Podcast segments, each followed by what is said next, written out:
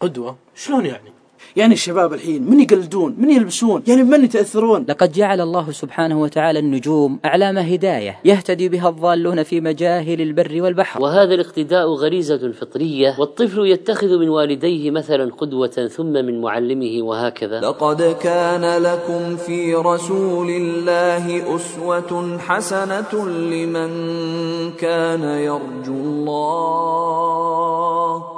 لمن كان يرجو الله واليوم الآخر وذكر الله كثيرا. أتانا بهادي الكتاب المبين. ومن أهدافه عليه الصلاة والسلام الوسيلة. أباؤه سادات الناس. حتى نكون عباد لله ونكون أقوياء بالله لابد أن نستسلم لأمر الله. ونبينا صلى الله عليه وسلم كان أعظم البشر تسليما لله ورضا بحكمه وقضائه. المصطفى. صراحة يا شباب الزواج خلاني أعرف طعم العفاف كان رسول الله صلى الله عليه وسلم أعف الناس نفسا صلاة عليه صلاة عليه تزيل الهموم.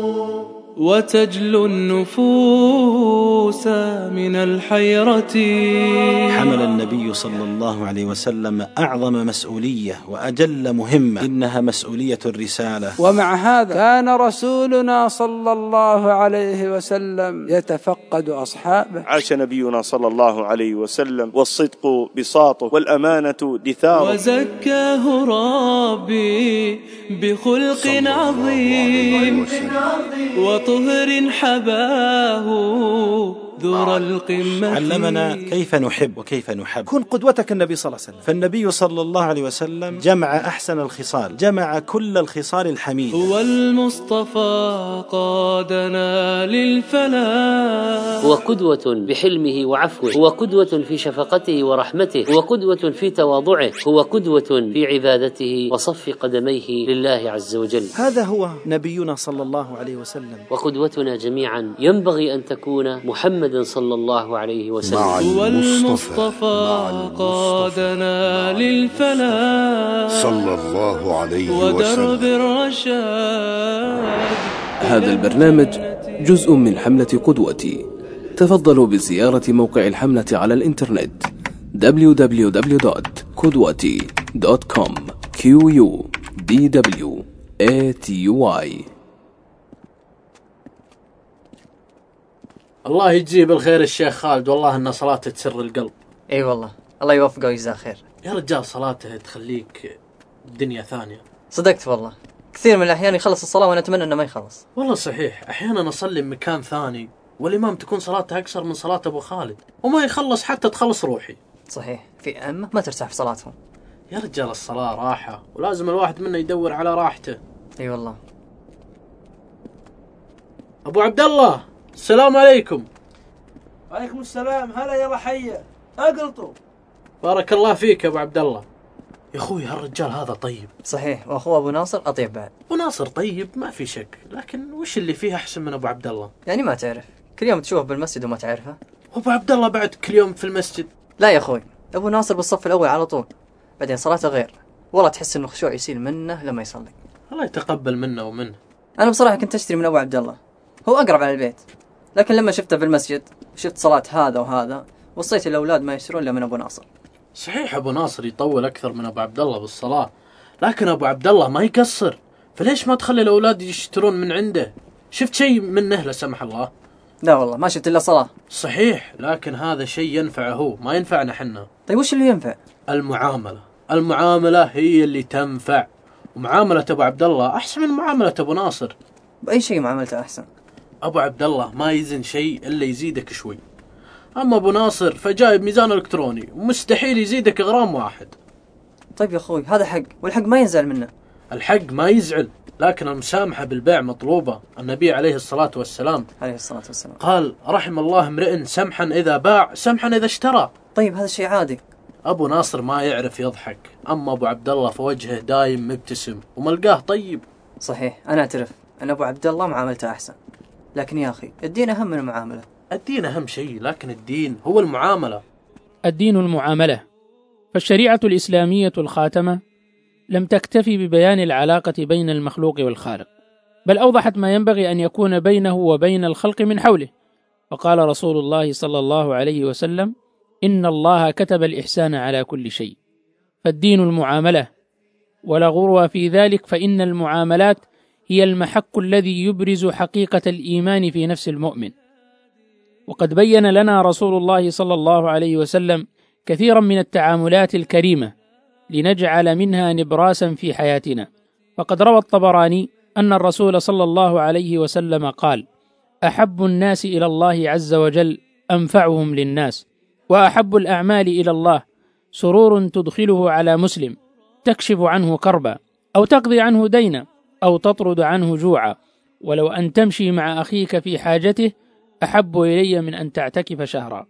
وأخرج البزار والطبراني عن ابن عمر قال قال رسول الله صلى الله عليه وسلم إن تبسمك في وجه أخيك يكتب لك به صدقة وإن إفراغك من دلوك في دلو أخيك يكتب لك به صدقة وإماطتك الأذى عن الطريق يكتب لك به صدقة وإرشادك للضال يكتب لك به صدقة وعن جابر رضي الله عنه أن رسول الله صلى الله عليه وسلم قال رحم الله رجلا سمحا إذا باع وإذا اشترى وإذا اقتضى رواه البخاري.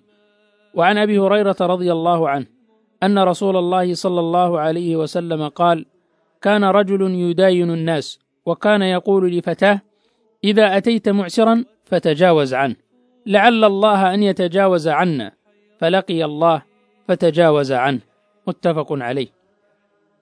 ولا تغني العبادات العبد إذا أساء معاملته مع الناس. وقد أكد النبي الكريم صلى الله عليه وسلم هذا المعنى في حديثه عن المفلس. فعن أبي هريرة رضي الله عنه أن رسول الله صلى الله عليه وسلم قال أتدرون من المفلس؟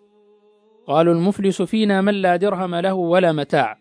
فقال إن المفلس من أمتي من يأتي يوم القيامة بصلاة وصيام وزكاة ويأتي وقد شتم هذا وقذف هذا وأكل مال هذا وسفك دم هذا وضرب هذا فيعطى هذا من حسناته وهذا من حسناته فإن فنيت حسناته قبل أن يقضي ما عليه أخذ من خطاياهم فطرحت عليه ثم طرح في النار رواه مسلم. وإن علينا كمجتمع إسلامي قوامه الدين والأخلاق أن نجتهد بقدر ما نستطيع في التمسك بديننا والتخلق بأخلاق نبينا وأن نقيم معاملاتنا على أساس من الإيمان والإحسان. وزكاه ربي بخلق عظيم صلى الله عليه وسلم. وطهر حباه ذر القمة. هو المصطفى قادنا للفلاح ودرب الرشاد إلى الجنة. فلست أقدم أمرا علي أمرا علي. حبيبي نبي له دعوتي. أحب إلي من العالمين. هل تحب أن تشتري من البائع المتدين أم العادي؟ طبعا البائع المتدين ما راح يعطيك شيء. فبروح عند البائع العادي. والله البائع المتدين. كلهم سواء. المتدين طبعا الأمانة والصدق. والله هو البائع المتدين أفضل يعني. كلاهما لكن المتدين أفضل يعني. للصحبة أثر كبير على إيمان المرء ودينه بالإضافة إلى دنياه ومعاملاته. ولقد روى الإمام أحمد وأبو داود والترمذي عن أبي هريرة رضي الله تعالى عنه أن النبي صلى الله عليه وسلم قال الرجل على دين خليله فلينظر أحدكم من يخالل. ونضرب المثال على ذلك في الصديق أبي بكر رضي الله تعالى عنه. فقد أقسم على مصطح بعدما خاض في حديث الإفك ألا ينفق عليه شيئا فلما أنزل الله ولا يأتل أولو الفضل منكم والسعة أن يؤتوا أولي القربى والمساكين والمهاجرين في سبيل الله وليعفوا وليصفحوا ألا تحبون أن يغفر الله لكم والله غفور رحيم؟ ماذا قال أبو بكر رضي الله تعالى عنه؟ قال بلى والله إني أحب أن يغفر الله لي. فرجع إلى مصطح النفقة التي كان ينفق عليه وقال والله لا أنزعها منه أبدا. هكذا كان أبو بكر رضي الله تعالى عنه. وفي هذا السلوك الكريم منه رضي الله تعالى عنه أثر عميق لسلوك نبيه وقدوته صلى الله عليه وسلم الذي لا يقابل السيئة بالسيئة ولكن ولكنه يعفو ويصفح. هذا البرنامج جزء من حملة قدوتي. تفضلوا بزيارة موقع الحملة على الإنترنت www.kudwati.com كان رسول الله صلى الله عليه وسلم أحسن الناس تعاملا مع الناس. ينصف من نفسه. ويرجح حق مطالبه. جاء في الصحيحين أن رجلا أتى النبي صلى الله عليه وسلم يتقاضاه فأغلظ له فهم به الصحابة. أراد الصحابة أن يردوا عليه وأن يردوه فقال رسول الله صلى الله عليه وسلم دعوه فإن لصاحب الحق مقالا. صاحب الحق له صولة في الطلب وعنده قوة في الحجة لأنه صاحب حق ثم قال النبي صلى الله عليه وسلم أعطوه سنا مثل سنه. كان النبي صلى الله عليه وسلم قد أخذ منه بكرة من الإبل. فأراد أن يرد له ما أخذ. سنا مثل سنه. قالوا يا رسول الله لا نجد إلا أمثل من سنه. قال أعطوه فإن خيركم أحسنكم قضاء. كان النبي صلى الله عليه وسلم يحسن القضاء.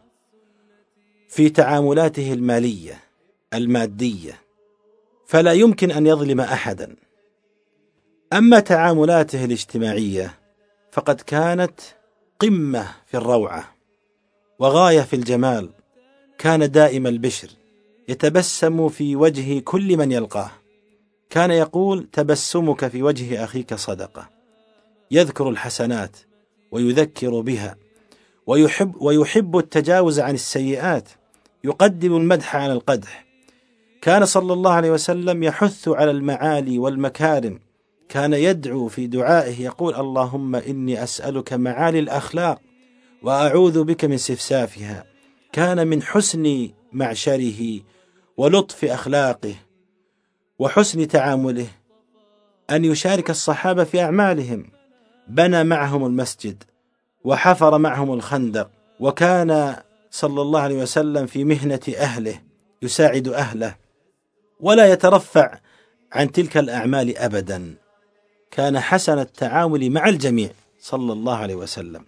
وبنى بهذه الأخلاق الرائعة أفضل مجتمع عرفه التاريخ. إنه بناء رائع محكم رصين لا مثيل له في تاريخ البشرية.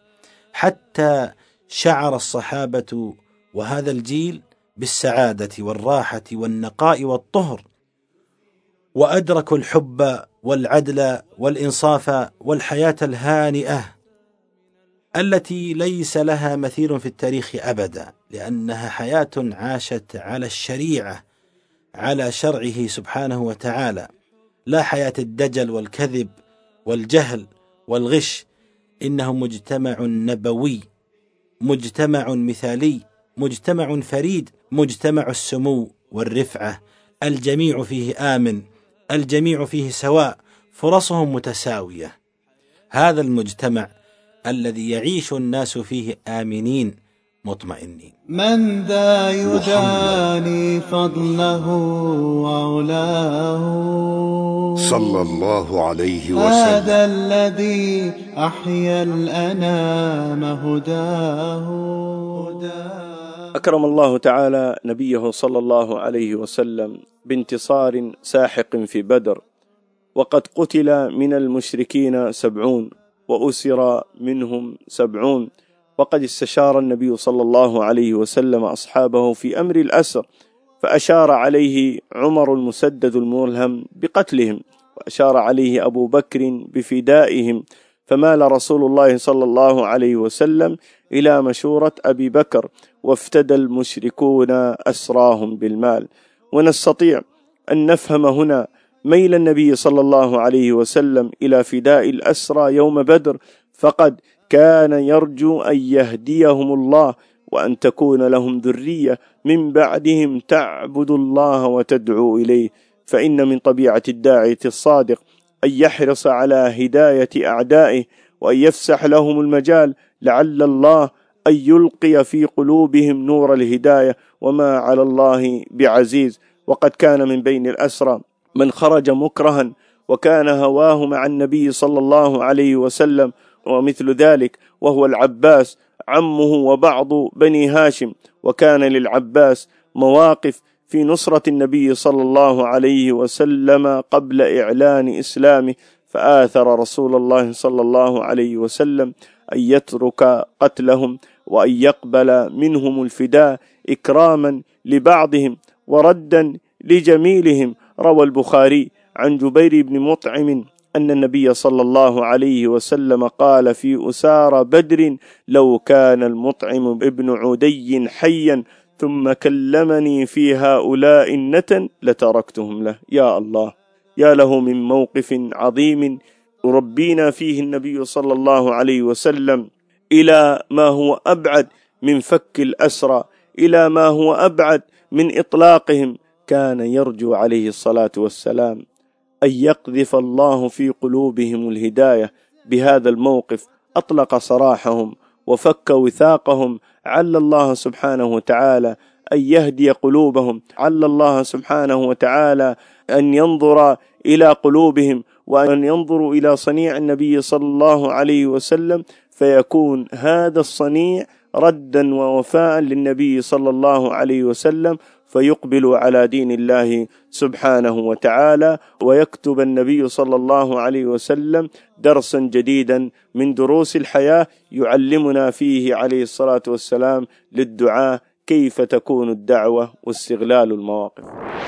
هذا البرنامج جزء من حملة قدوتي تفضلوا بزيارة موقع الحملة على الإنترنت www.kudwati.com q u d w a t y. كنتم مع برنامج مع المصطفى. أحب إلي من العالمين وأهلي ومالي ومن مهجتي.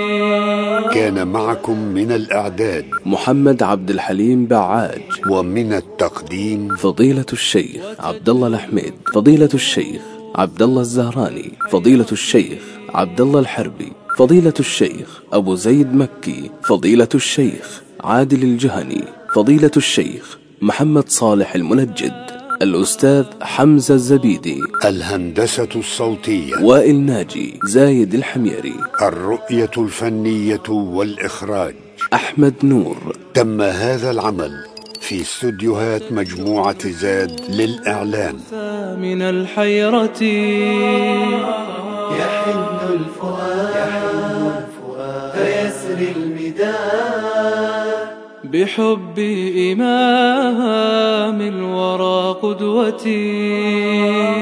بحب إمام الورى صلى الله عليه وسلم. تم تنزيل هذه المادة من موقع نداء الإسلام www.islam-call.com